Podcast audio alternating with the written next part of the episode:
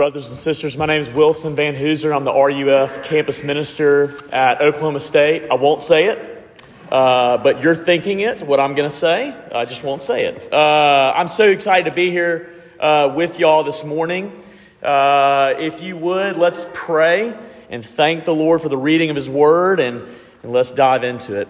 Our Heavenly Father, we thank you so much for the blessing of your Word that you have passed down to us uh, for 2,000 years. That even here, uh, through bloodshed and persecution across languages and continents and, and mass uh, political persecution to eliminate your word, yet here it stands. And we thank you. And it is a great sign of your love for us that you would help us to, to know your truth and live in light of your truth. And we're asking, Holy Spirit, that you would help us to approach the Father through the Son. And as we see his great love for us through the Son applied to us by you, O Holy Spirit, that we might live that new life in Christ. Thank you for this truth. And we ask all this in Christ's name. Amen. To the untrained eye, lots of modern art uh, might not make very much sense. The untrained eye is me. And sometimes, to the untrained eye, you can look at some modern art and it can look like, as Bob Ross likes to call, happy accidents. Uh, but then, when, you, when you're in, let's say, this museum, and when you look at the art, oftentimes what will be right beside it is a plaque that will help interpret what's going on here. And it's actually when you read the plaque that you have a proper interpretation of what's there, and then you can look at it, once again to the untrained eye, and you can say, yes, that's exactly what's happening there. You see, lots of times our lives, and especially the, the, the, the Christian life, can just look like a bunch of splatters and spills that don't make sense. But then we have to get back to God's Word. Because when we get back to God's Word, that is essentially reading the plaque that helps it make sense. One of the things I'm doing with my students right now up at Oklahoma State is on Sunday nights, we're actually doing a Bible study through the book of Romans. And I've been talking with them a lot about this Romans 6, 7, and 8 cycle. That you have to hold all these chapters together because that's what helps you make sense and rightly interpret the Christian life. It's not just one chapter at a time, but it's all of it. And actually, when you hold all of it together, it's the plaque that helps you make sense of things. This is a phenomenal uh, section in Scripture to help us understand the Christian life. And essentially, the main point we have here this morning is this when the Christian life doesn't make sense, you've got to read the plaque. So, Look at chapter 6. As I tell my students all the time, keep your Bibles open because who cares what I have to say? Only if it's according to God's word. That's what we need to hear. Look at chapter 6, look at verses 3 through 4. Do you not know that all of us who have been baptized into Christ Jesus were baptized into his death? We were buried, therefore, with him by baptism into death, in order that just as Christ was raised from the dead by the glory of the Father, we too might walk in the newness of life. Chapter 6 in the book of Romans is all about who is the Christian. Who is the Christian? And, and that's coming off the heels of, well, as, as numbers typically go, you go from five to six. So, coming off of chapter five, what was happening there? Well, Paul was telling us what he's saying is look, when you were united to Adam, all you had was death. All you had was the disease of sin, and that would decay your life, and you need deliverance from the first Adam. And that's when Jesus comes. Jesus does what the first Adam could not do, so that now when we get Jesus, we get life. That's what chapter 5 is about. And now Paul is going to be talking about what does that mean for us? What are the implications for this? You see, here's what Paul is saying when you get Christ, you get Christianity. When you get Christ, you get Christianity. If you don't get Christ, there is no Christianity. It is Him. And all the blessings of God are to be found in Him. Jesus is not the means, He is the end. In other words, here's what God is not doing when you become a Christian. He's not staying in heaven and just kind of, you know, I'll, I'll, give this illustration. Maybe go to Thunder games and they, uh, they have the t shirt cannon, you know, and they sit there and they're like, Do you want a t shirt? You know, and they shoot a t shirt up to you. Okay, God is not shooting down to you forgiveness and grace and love and mercy while Christ stays in heaven. He gives you Himself. That's what it means to be forgiven. That's what it means to receive the love of God. You get God. Okay? The Christian comes in union with Christ. And now, what, what Paul is saying here is that now what is true of Christ is true of us. Paul says uh, later on in your Bibles in Galatians 2, verse 20, he says this I have been crucified with Christ. It is no longer I who live, but Christ who lives in me. And now the life I live in the flesh, I live by faith in the Son of God who loved me and gave himself for me. In other words, this Paul is saying that, dear Christian, you cannot rightly think about yourself if you are not also thinking about Christ. Do you hear that? We love personality tests today. We love them. But here's one of the limitations of personality tests that does not tell you the full story of who you are if you're a Christian. If you're not remembering Jesus, you're not truly knowing yourself because your life is bound up in him. That's what Paul's saying here.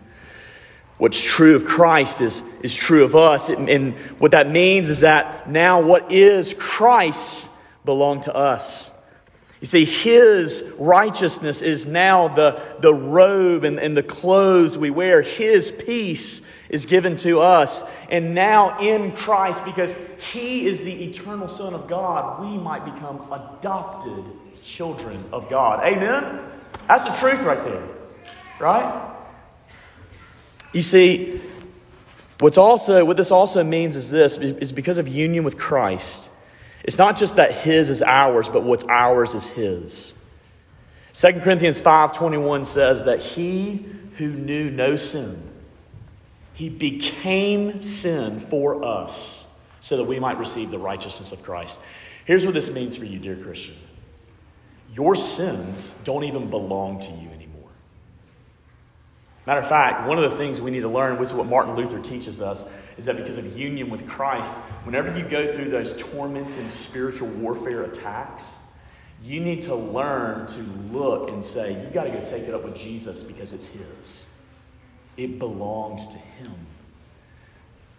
You see, in union with Christ, what is His becomes ours, and what is ours becomes His. Look at verses 6 through 7.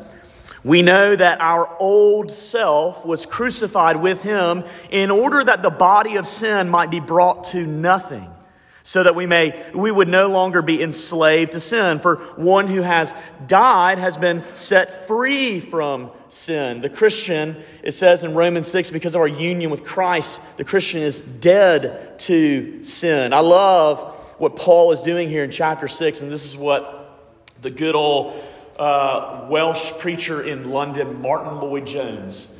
Uh, he would, gave so much emphasis here in chapter 6 about the, the cognitive emphasis in chapter 6. Paul uses words like in verse 3, he says, Do you not know? In verse 6, we know. In verse 11, so you must also consider. In other words, chapter 6 is all about reading the plaque, it's all about being reminded of what's true. And one of the things that Paul is telling us of what's true about us is that the Christian is dead to sin. No, it doesn't mean that the Christian is perfect. And all, whoa, chapter is coming, just wait. The Christian never reaches a, a time of perfection this side of heaven, but the reality of the Christian is that the Christian has been delivered from the penalty of sin and the power of sin. In other words, when you're a Christian, there's a new sheriff in town. That sheriff, that king, actually, that's the, the Greek language Paul is using here, that the king, Jesus, has defeated King Satan. And he has killed sin and he is working on killing sin in your life. Sin is no longer your master, even though there might be remnants of it there. I love uh, this scene in the, the movie Monty Python and the Holy Grail. Bring out your dead. And the one man leaning over the shoulder says, I'm not dead yet. And sure enough, he has to hit him over the head. Here's the thing about the Christian there is no such thing as I'm not dead yet. Dear Christian, if you are united to Christ, you are united to his death, and you are dead to sin. Amen? That's a, that's a promise right there. You see, that means that we can learn. It's not going to be easy, but we can learn to fight against sin and we can win some battles. It's never perfection, but we can grow because there's a new king, there's a new sheriff in town. Look at verses 8 and verse 11. Now, if we have died with Christ, we believe that we will also live with him. Look at verse 11. So you also must consider yourselves dead to sin and alive to God in Christ Jesus. The Christian isn't just dead to sin, but the Christian is alive positively to God. And that's one of the, the things we need to remember that we need to speak to ourselves is that we indeed are alive to God. We have the Holy Spirit within us. And actually, this word in verse 11 where it says, So you also must consider, it literally means you must logic with yourself. If you have the God of life in you, how can you not be alive? That's what we have. And because we have Him, we can learn. Now remember, it's learning, it's not perfect. We can learn to live more to God. Because of union with Christ, we are new creatures. In 2 Corinthians 5:17 it says, "Therefore if anyone is in Christ, he is a new creation. The old has passed away, and behold the new has come." That's who we are. And we, we learn to, to live as new creatures with new spiritual taste buds. Do y'all like Brussels sprouts? Yes. Well, I'm from Alabama, but it still took me a long time to love Brussels sprouts or love, love collard greens. They're amazing now, but they weren't so amazing to young Wilson. I had to grow to have that taste. Well, here's what happens in the Christian life is that God gives you new spiritual taste buds to love him, to love his ways, and to learn more and more to walk after him. You see, dear Christian, here's one of the things you need to realize is if you are in union with Jesus Christ, you can live to God and you will grow. But here's the, here's the danger, though. Do not look at each other and say, How am I doing in comparison to him or to her? Do not do that. Your only vision is to look to Christ. You have your own timeline. Everyone in here has their same struggles. You might be struggling with the same thing. But God is doing an individual work in your life. Your job is not to compare yourself to him or to her, but to look to Christ. That's where you're to look. Look at verse 22 in chapter 6. But now that you have been set free from sin and have become slaves of God, the fruit you get leads to sanctification in its end eternal life. You see, now the Christian, because of this Romans 6 union with Christ, we have this unchanging reality. Now, here's what's so important emotions are crazy, aren't they? Emotions just seem so out of whack so much. But here's the thing about our emotions is that because of sin, because of the fall, they don't always tell us the true story. Our emotions are affected by the fall. And that means that at times, that whenever we see our sin and we're struggling, we're fighting against sin, we cannot let our emotions be the only thing that tells us what's true. You got to read the plaque. You got to look at God's word. You have to logic with yourself to be reminded wait a second, I'm in union with Christ, I am His. That's where I am. It's the reality of Scripture, especially as we get into Romans 7 here in just a second. It's that reality of union with Christ that is going to give us so much hope amidst the struggle. I remember seeing a car that had a no bumper, bunch of uh, holes and, and dinks and, and scratches in the car. And even as I was behind this person, you could see this the interior, you know, uh, ceiling of the car, and it's all hanging down. And that it wasn't for decoration; it was just a beat up car. But do you know what the car tag said? King Leo. And my initial thought there is looking at, looking at this and saying, what kind of a king is this? But see, that's a good picture of the Christian life. Because as we'll get to in a second, your life looks like that beat up car.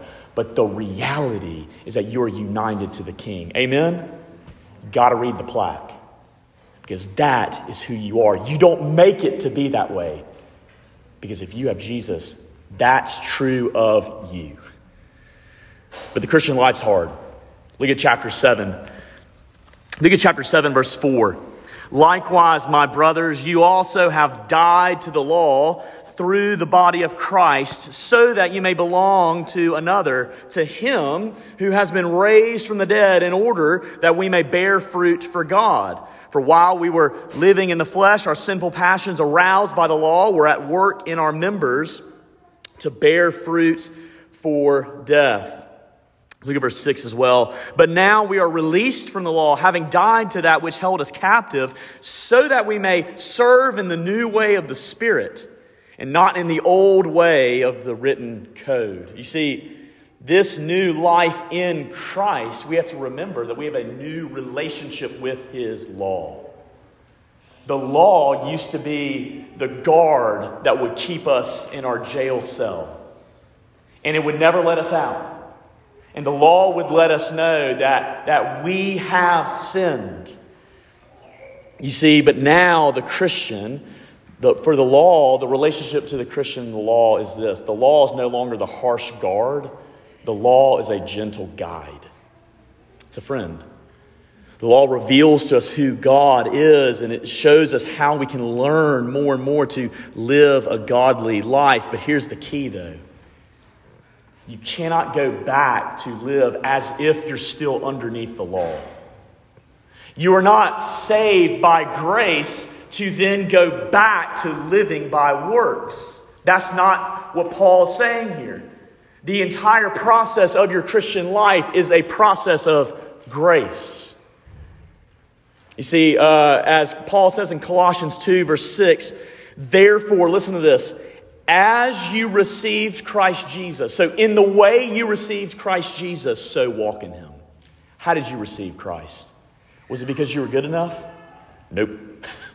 and if you think it is, then you're wrong.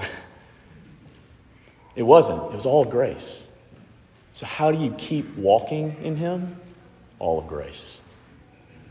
You see, we learn not to look to the law in and of itself, but we learn to look to the Lord in order to live in light of the law. I love what one seminary professor, Clair Davis, said. The Christian life is a combination of deja vu and amnesia. It says, I think I've forgotten this before. And isn't that so true? As Martyn Lloyd-Jones once said, the hardest thing for man to do in every single age of the Christian church is to remember that God loves you by grace. We have to remind ourselves to read the plaque not to go back to the old ways. We have a new relationship with the law. But here's the former life that we used to have before we became Christians. Look at verses 7 through 9. What then shall we say? That the law is sin? By no means. Yet, if it hadn't been for the law, then I wouldn't know what sin was. For I would not have known what it is to covet if the law had not said, You shall not covet. But sin, seizing an opportunity through the commandment, produced in me all kinds of covetousness. For apart from the law, sin lies dead. Here's what Paul's saying. What Paul is saying is that before he became a Christian, he used to look at the law and say, I'm not that bad. He used to look at God's commandments and say, I'm doing pretty good. But then God opened up his eyes to see what the law was really saying. Some of us in here might think we're doing really good. And one of the best things God can do to us is frankly almost like a UFC fighter. It's just to put us into submission so that we will realize we cannot keep your law. Because you can't. And if you think, as you look at God's word, that, that you're doing well, then Satan has you right where he wants you. Because the reality is that it is the unbeliever who looks at God's law and says, I'm not that bad. Because sin essentially says this. You see this in the first part of verse 9. I was once alive apart from the law. When we are living in sin, here's what we're saying I will be God. That's the original temptation. I will be God. I will live how I want to live. And the law exposes our weakness and exposes our sin and says, But you are not God. Now, one of the best things that can happen to us and I try to tell my, my kids this. One of the best things that can happen to us through the preaching of the word is actually that we would feel the heat of God's law. Now, you can't stay there because growing in the Christian life is not feeling good about just feeling really, really bad. You know, sometimes we like to do that. We love total depravity. You know, you are depraved, City Pres. Let's pray. Uh, no, but you do need to feel the heat. Because if you don't know you're sick, you won't go to a doctor. You see, and the law awakens us to realize that we need the righteousness of another person. But when we become Christians, we still have the lingering presence of sin. And that leads into this Romans 7 struggle. That is true that we're in union with Christ, but it's hard to live in light of that. Look at verses 13, uh, or excuse me, look at verse 14 through 15. For we know that the law is spiritual, but I, I'm of the flesh, sold under sin, for I don't understand my own actions. For I do not do what I want, but I do the very thing I hate. You see, there is, uh, it's Paul actually still using this, this kingship, this kingdom language. You have to picture it this way that before you were a Christian, uh, the king sin, as it were, King Satan ruled. Jesus says there's only two types of people either God is your father or Satan is your father. You have only two kings in this world either God or Satan. And before you were a believer, Satan was your king, sin was your king, death was your master. But then that kingdom was overthrown. And Christ is now king, but yet there's still that guerrilla warfare, as it were. There's still those battles and skirmishes that need to be fought. Let me give it to you this way D Day was, was the main battle, the decisive victory that ensured victory for the war. But did D Day make Germany raise the white flags? No. They still had to keep going on fighting other battles. But nevertheless, D Day was victorious. You see, the cross and the resurrection is the victory of the war, but there are still battles the Christian has to fight. And it's hard. We, we, we try to fight against sin, we try to follow God's word, but it's difficult. And that's why that at, at, times we can feel as if we're still under the power of sin, but the reality of Romans 6 is still true. And that's why we need to remember this. Experience in the Christian life, it does matter. But our experience should never reinterpret our theology. Our theology must interpret our experience. God's word, the plaque, must be always before us so that we see what's happening in our life because there's going to be many times where you're going to feel like there's no way you can defeat this. But you need to look at the cross and see that since Jesus Christ defeated death, he is at work in your life. Amen? Sometimes our emotions are like a faulty engine light. Those engine lights in our cars, they're always working perfectly, aren't they? Right? Or the, the, the tire pressure indicators, they're always, always telling the truth, isn't that right? No, they come on all the time. No telling because of whatever reasons. Sometimes it is telling the truth. Sometimes it's just on just to be on. You see, lots of times in the Christian life, it can seem as if we're sold under sin. That sin is reigning and that there's no hope for us. But our emotions and our feelings are often like those faulty engine lights. We need to be reminded of God's word and what's true. Look at verse 17. So now it is no longer I who do it, but sin that dwells in me. In other words, there's still, still sin remaining, sin lingering. And as John Owen said, be killing sin or it will be killing you. One of the ways in which we do that is this. As 1 John uh, 1 8 through 10 says, don't pretend like you have no sin, because if you pretend like you don't have sin, and this is for the Christian, by the way. If you pretend like you don't have sin, you're calling yourself a liar and you're also calling God a liar. But rather, here's what you're to do if you have sin, because you do. You confess it. And He will forgive you and He will cleanse you of all unrighteousness. You don't just let it stay there. If you let mold stay there, what happens? It grows. You got to do something about it. Look at verses 21 to 25. So I find it to be a law that when I want to do right, evil lies close at hand. For I delight in the law of God in my inner being, but I see in my members another law waging war against the law of my mind and making me captive to the law of sin that dwells in my members. Wretched man that I am, who will deliver me from this body of death? Thanks be to God through Jesus Christ our Lord. So then, I myself serve the law of God with my mind, but with my flesh I serve the law of sin. Paul is using that language in verse 23, that spiritual warfare, that waging war. And I love in verse 21 where it says, So I find it to be a law that when I want to do right, evil lies close at hand. You know what Paul's thinking about?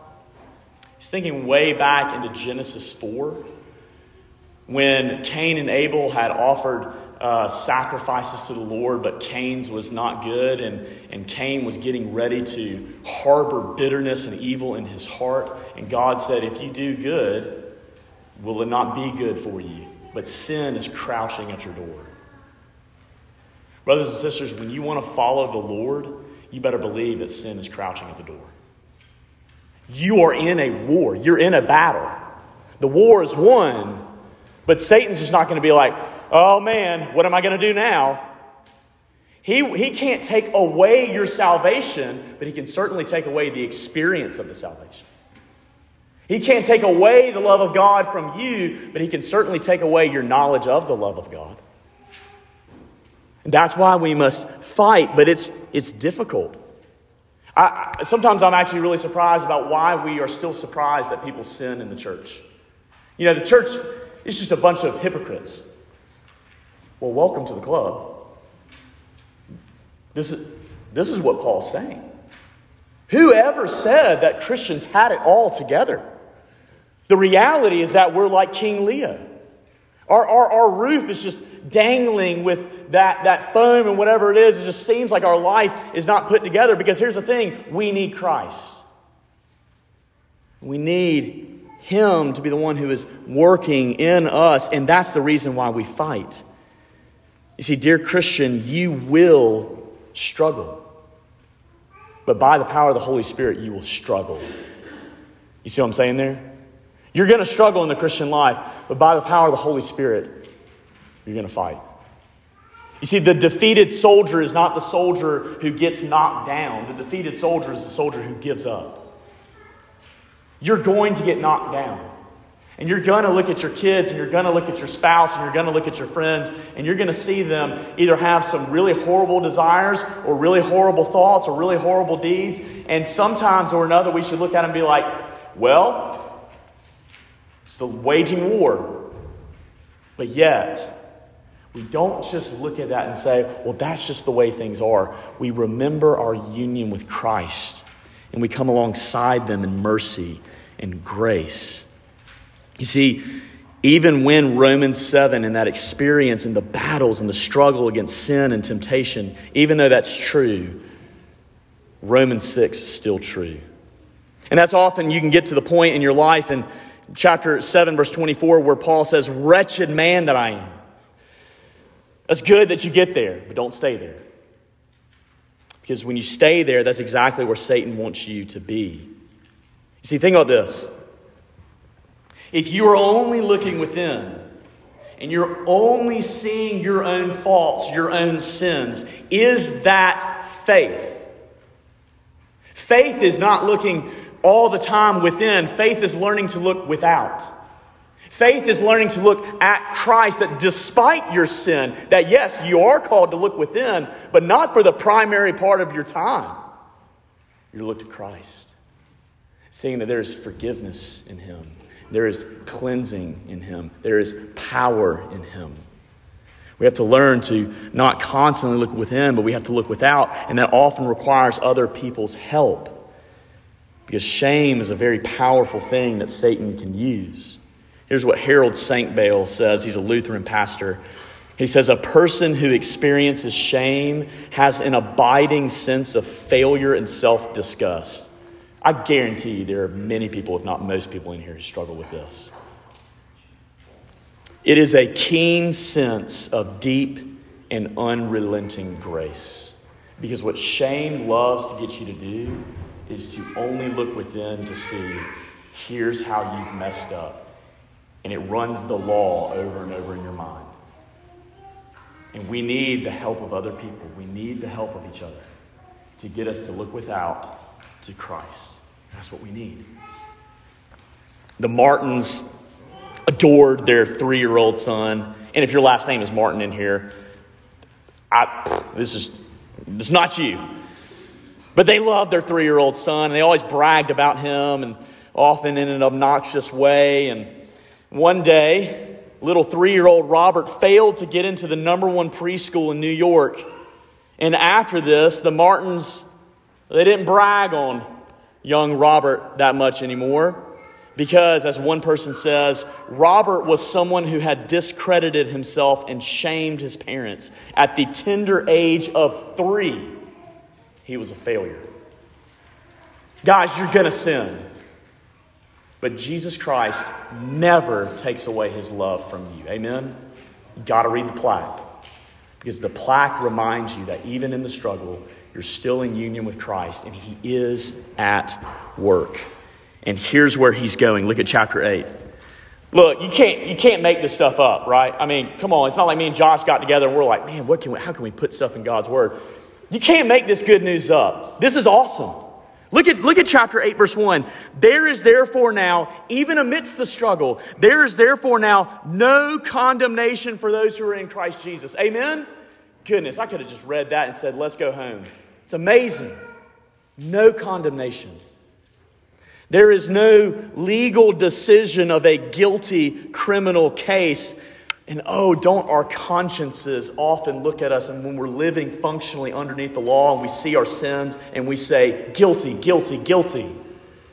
And it is true, we have sinned. But where does our sin go? It goes to Christ. As one psychiatrist said, I could dismiss half of my patients if I could just give them the assurance that they, their sins are forgiven. We sang of John Newton earlier, and here's another great quote from John Newton. He says this When we burden ourselves with our many sins, we are prone to overlook the very greatest of them unbelief. Brothers and sisters, when you're constantly just replaying your day in your mind and constantly just being absorbed with all the ways in which you failed and ways in which you've sinned, you're overlooking the greatest sin, looking to Christ and seeing the blessings that are in Him. That's what we need.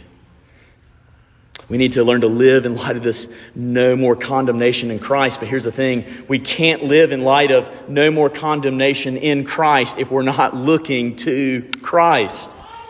See, several of my students are telling themselves, I just can't forgive myself, right? We hear that all the time. I can't forgive myself. Here's the thing who told you that you had the right to forgive yourself? Because Mark 2 says that only the Lord can forgive sins. And here's the thing, dear Christian, you don't have that permission. God has that permission. And if it's enough for God, it should be enough for us. The Word reminds us that even when we don't feel forgiven, you are. Amen? That's amazing. And it trains us to have this, this new mind in the Holy Spirit. Look at chapter 8, verse 5. For those who live according to the flesh set their minds on the things of the flesh, but those who live according to the Spirit set their minds on the things of the Spirit. In other words, the Holy Spirit is the one who is teaching us to live in light of the gospel, that we indeed are righteous in Christ, even though we're still sinners. And look at verses 14 to 15. For all who are led by the Spirit of God are sons of God, for you did not receive the spirit of slavery to fall back into fear, but you have received the spirit of adoption as sons, by whom we cry, Abba, Father. Y'all, even when you still struggle with sin, you are still a child of God. Stop trying to live in such a way where you think you might lose his love. You can't. The very first man who won Who Wants to Be a Millionaire, he got to the final question and he didn't use any of his lifelines. And then finally he did. And he called his dad and he said, Dad, I don't need your help. I just want to let you know that I'm about to win the million dollars. Look, it's a bold move. He, he better be right. He was, but that'd be really awkward if he wasn't. You see, here's the thing Jesus Christ does not need any of your lifelines for you to become a child of God. He is enough. Look to Him. Even when you don't feel like you're a child and you're struggling to live like a child of God, you are still a child of God because you have Christ. That's amazing in that Romans 7 struggle. Look at verses 18 through 19. For I consider that the sufferings of this present time are not worth comparing with the glory that is to be revealed to us. For the creation waits with eager longing for the revealing of the sons of God. Look at verse 23. And not only the creation, but we ourselves, who have the first fruits of the Spirit, we groan inwardly as we eagerly await for adoption as sons, the redemptions of our bodies. Do you guys look at your sin struggle and do you look at your suffering and you just long for heaven? You should. Because longing to be where God is, is godliness. We should long for the redemption of our bodies. We should long for the day when finally we don't have to fight against sin anymore. And it's coming. That's actually one of the things God does within us to make us long for that. And even amidst our suffering, we can know that He is at work. Look at verse 28. And we know, there's that cognitive word, and we know that for those who love God, some things work together for good. That's what it says, right? Some, some things. Look at it. All things work together for good. We heard earlier, God is at work in all things. Amen? Not just when you feel it. That's good news. Because even when you're in the midst of an addiction, he is at work. That's the reality. You don't make it true. He's at work. And if you keep looking to Him, you're going to watch Him. You're going to watch Him work. We even get to the end in this, what William Perkins calls this golden chain, where, where those who God predestined in the very beginning, He's never going to lose them. In other words, even when the Romans 7 struggle is true, you got to read the plaque. He will not lose you. And in verses 31 to 30, 39, God is saying, Look, there is nothing from A to Z, from Alpha to Omega, that you can do or anything anyone can do to you where you can lose his love. Amen? That's the hope we have. I remember in 2014, I had the privilege of going to play for the New England Patriots. And one of the things that they would tell us, they said, look, we don't care if you're a first round draft pick or if you're just a rookie free agent who we signed, me. We don't care who you are. We're winning a Super Bowl with or without you. Can you imagine the confidence people had playing? No matter. You're going to get a ring. I don't have one. I got cut. Spoiler alert. But imagine the confidence that you know that no matter what you will face, that on that team you will win a Super Bowl. Here's the thing they did God is undefeated, dear Christian. And no matter how deep your struggle goes, no matter how much people look at you and try to shame you with it, God will win. And He's going to renew you. And your goal is to keep looking to Him and let Christ, let Christ be the plaque that you read over and over and over. That's a truth right there. And that's not a truth we make up, that's God's truth. Let's pray. Our Heavenly Father, we ask that in your grace and your mercy, that you would help us to read the plaque, and that we would understand the Christian life more and more, that, that our identity in Christ is true, and yet even when we struggle, you're not going to let us go. You're going to hold on to us. And Lord, may that have its ripple effects in OKC and beyond. But may you make it true in our hearts. And we ask all this, Lord Jesus, in your name. Amen.